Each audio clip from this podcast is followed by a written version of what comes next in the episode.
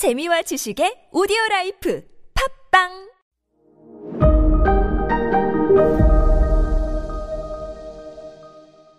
네, 여러분 안녕하십니까. 역사 스토리텔러 썬킴 인사드리겠습니다. 아, 우루과이가 손을 들고 줄리메한테 연락을 해요. 제1회 대회 우리가 열겠습니다. 왜냐면 지난 시간 말씀드린 것 같이 우루과이는 국민이 굉장히 뭐라고 할까 자존심이 상하고 어, 자존감이 없던 상태였어요. 식민지의 식민지였어 우리가. 또 양옆으로는 그 강대국 아르헨티나와 브라질이 버티고 있어.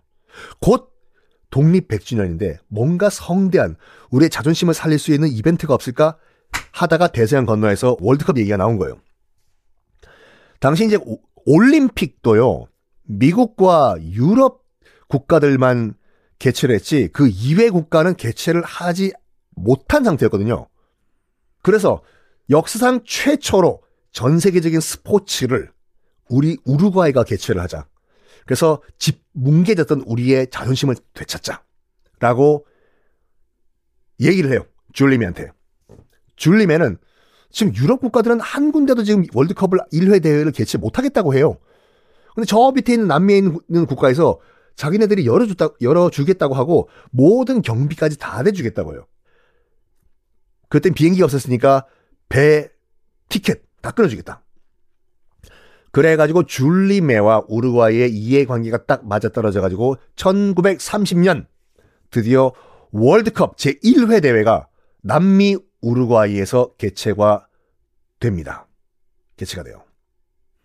그런데 월드컵 가지고 전쟁까지 벌인 일도 있었다는 거 아세요? 아니 축구는 전쟁이다가 아니라, 아니라 진짜 국가와 국가 사이가 총 쏘고 전쟁을 한 일이 있었어요. 언제냐? 바로 1970년도 멕시코 올림픽 예선전이었는데 자 지도 한번 보실까요? 중미. 그러니까 남미와 북미를 이어주는 얇은 허리 개미 허리와 같은 중미 Central America. 거기 보면요 어, 이 엘살바도르라는 나라가 있고 그 다음에 그 옆에 어, 이 온두라스라는 나라가 있을 거예요. 있죠? 보면은 엘살바도르가 굉장히 작아요 엘살바도르가 왼쪽에 있고 온두라스가 오른쪽에 있어요. 온두라스가 다섯 배가 더 커, 영토가. 근데 인구는 더 없어요. 이 조그만 엘살바도르는 인구가 300만 명. 땅덩어리가 다섯 배가 더 넓은 온두라스는 200만 명. 널널하죠, 온두라스. 그러면 이 엘살바도르는 정말 박 터지는 콩나물 시루일 거 아니에요. 그럼 여러분들이 못 사는 엘살바도르 국민이라고 하면 뭘 할까요? 땅 넓은데 온두라스로 슬슬 몰래 들어가가지고 거기서 밭 깔고 살겠죠. 이거를 온두라스가 야! 방 빼라고 불법 체류자들 너가 나라로 돌아가 너가 나라가 콩나물 실고 먹은 그건 아이돈 케어고 돌아가라고 이렇게 탄압을 하다 보니까 슬슬 두 나라가 감정이 악감정이 된 거예요. 엘살바도르와 온두라스가 그러던 와중에 빰빰 1970년 멕시코 올림픽 예선전 대진표가 두 나라가 됐네. 엘살바도르 대 온두라스, 온두라스 대 엘살바도르. 예선전 1969년에 열립니다. 이건 나라의 운명을 걸고 싸우는 예선전이었어요. 하, 참. 아, 홈앤 어웨이 경기니까 이제 각 팀이 다른 나라로 한 번씩 가는 그런 경기였겠죠. 아, 첫 경기. 엘살바도르 대표팀이 온두라스에 가서 온두라스에 가서 어웨이 경기를 펼칩니다. 뭘 했는 줄 알아요? 온두라스 국민들이 엘살바도르 대표팀이 묵고 있던 호텔에서 주변에서 24시간 파티를 열어요. 소리치고 빡빡빡빡 와빡빡빡 새벽 2시 3시 빠빠빠빠빠빠빠 읍뚜르빠빠빠 잠을 자겠나요? 못 자죠. 그런 상황에서 경기가 제대로 되나? 아.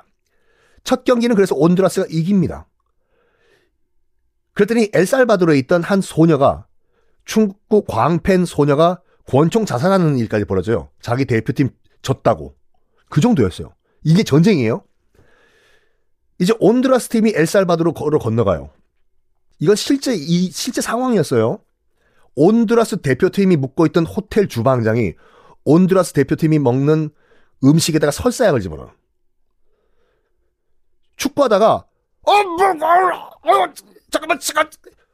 아, 저 선수 드리블 하고 드리블 드리블 하고 하다가 하다가 갑자기 지금 낙하 쪽으로 튀어가고 있습니다. 웬일일까요? 아, 웬일일까요? 아, 설사하고 난리가 난 거예요, 이게요. 두 번째 경기는 그래서 엘살바도르가 이겨요. 1대1이에요. 한 경기 남았어. 한 경기.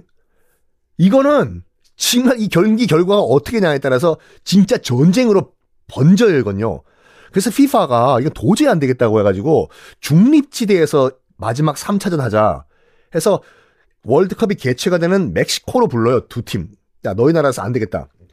멕시코로 부른 다음에 멕시코에서 3차전을 펼치는데 관객 안 받습니다. 난동 부릴까봐. 그러니까 약 최소한의 관객만 받고 경찰력을 투입을 하는데 경찰이 관객보다 더 많았어요. 결과는 엘살바도르가 이깁니다. 온두라스가 탈락을 해요. 전쟁이에요. 온두라스가 국민들이 뭘 하냐면 자기네 나라에 들어와 있던 불법 체류자들 있잖아요. 엘살바도르 불법 체류자들. 린치를 가하고 사람을 죽이는 일까지 발생을 해요. 그랬더니 엘살바도르도 가만히 있을 수가 없어요. 어, 정말 웃기는 얘기인데, 공군기가 날아가가지고 폭격을 하는 게 아니라, 민간 여객기, 민간 여객기에 폭탄 달아가지고 날아가서, 온드라스 수도에 있는 어, 공항을 폭격을 해요. 빵. 전쟁 시작이에요. 이제 정규군이 전투에 개입을 합니다.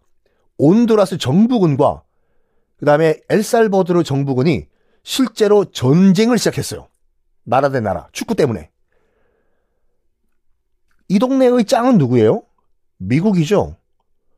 미국이 우리 앞마당에서 너희들 뭐하냐? 야, 지금 당장 전쟁 안 끝쳐! 해가지고 압력을 넣어가지고 결국에는 100시간 만에 전쟁이 끝납니다. 양측 다 1000명 이상의 사상자가 발생을 했어요. 미국의 압력을 받아가지고 100시간 만에 끝난 전쟁이라고 해서 100시간 전쟁 또는 축구 전쟁이라고 지금도 기억이 되고 있습니다. 정말로 월드컵 때문에 국가 대 국가 전쟁이 벌어진 케이스도 있었다. 꼭 기억하세요. 여러분 안녕.